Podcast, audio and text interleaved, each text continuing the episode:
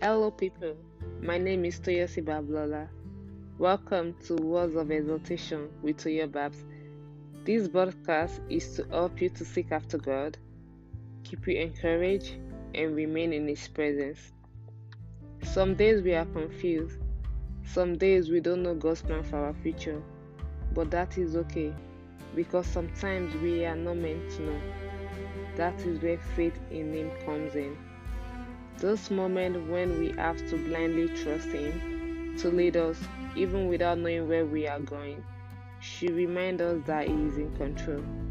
Although I know it won't be easy, but we have to believe that it will be fine because He will never lead us in the wrong direction. In the book of Proverbs, chapter 3, verse 5 to 6 says, Trust in the Lord with all your heart, and do not lean on your own understanding. In all your ways, acknowledge Him, and He will make your path straight. May the Almighty God continue to lead us as we trust in Him. Amen. Thank you for listening to this broadcast, and please do share this broadcast with your family and friends. Until we meet for the next episode, please keep yourself safe. Thank you.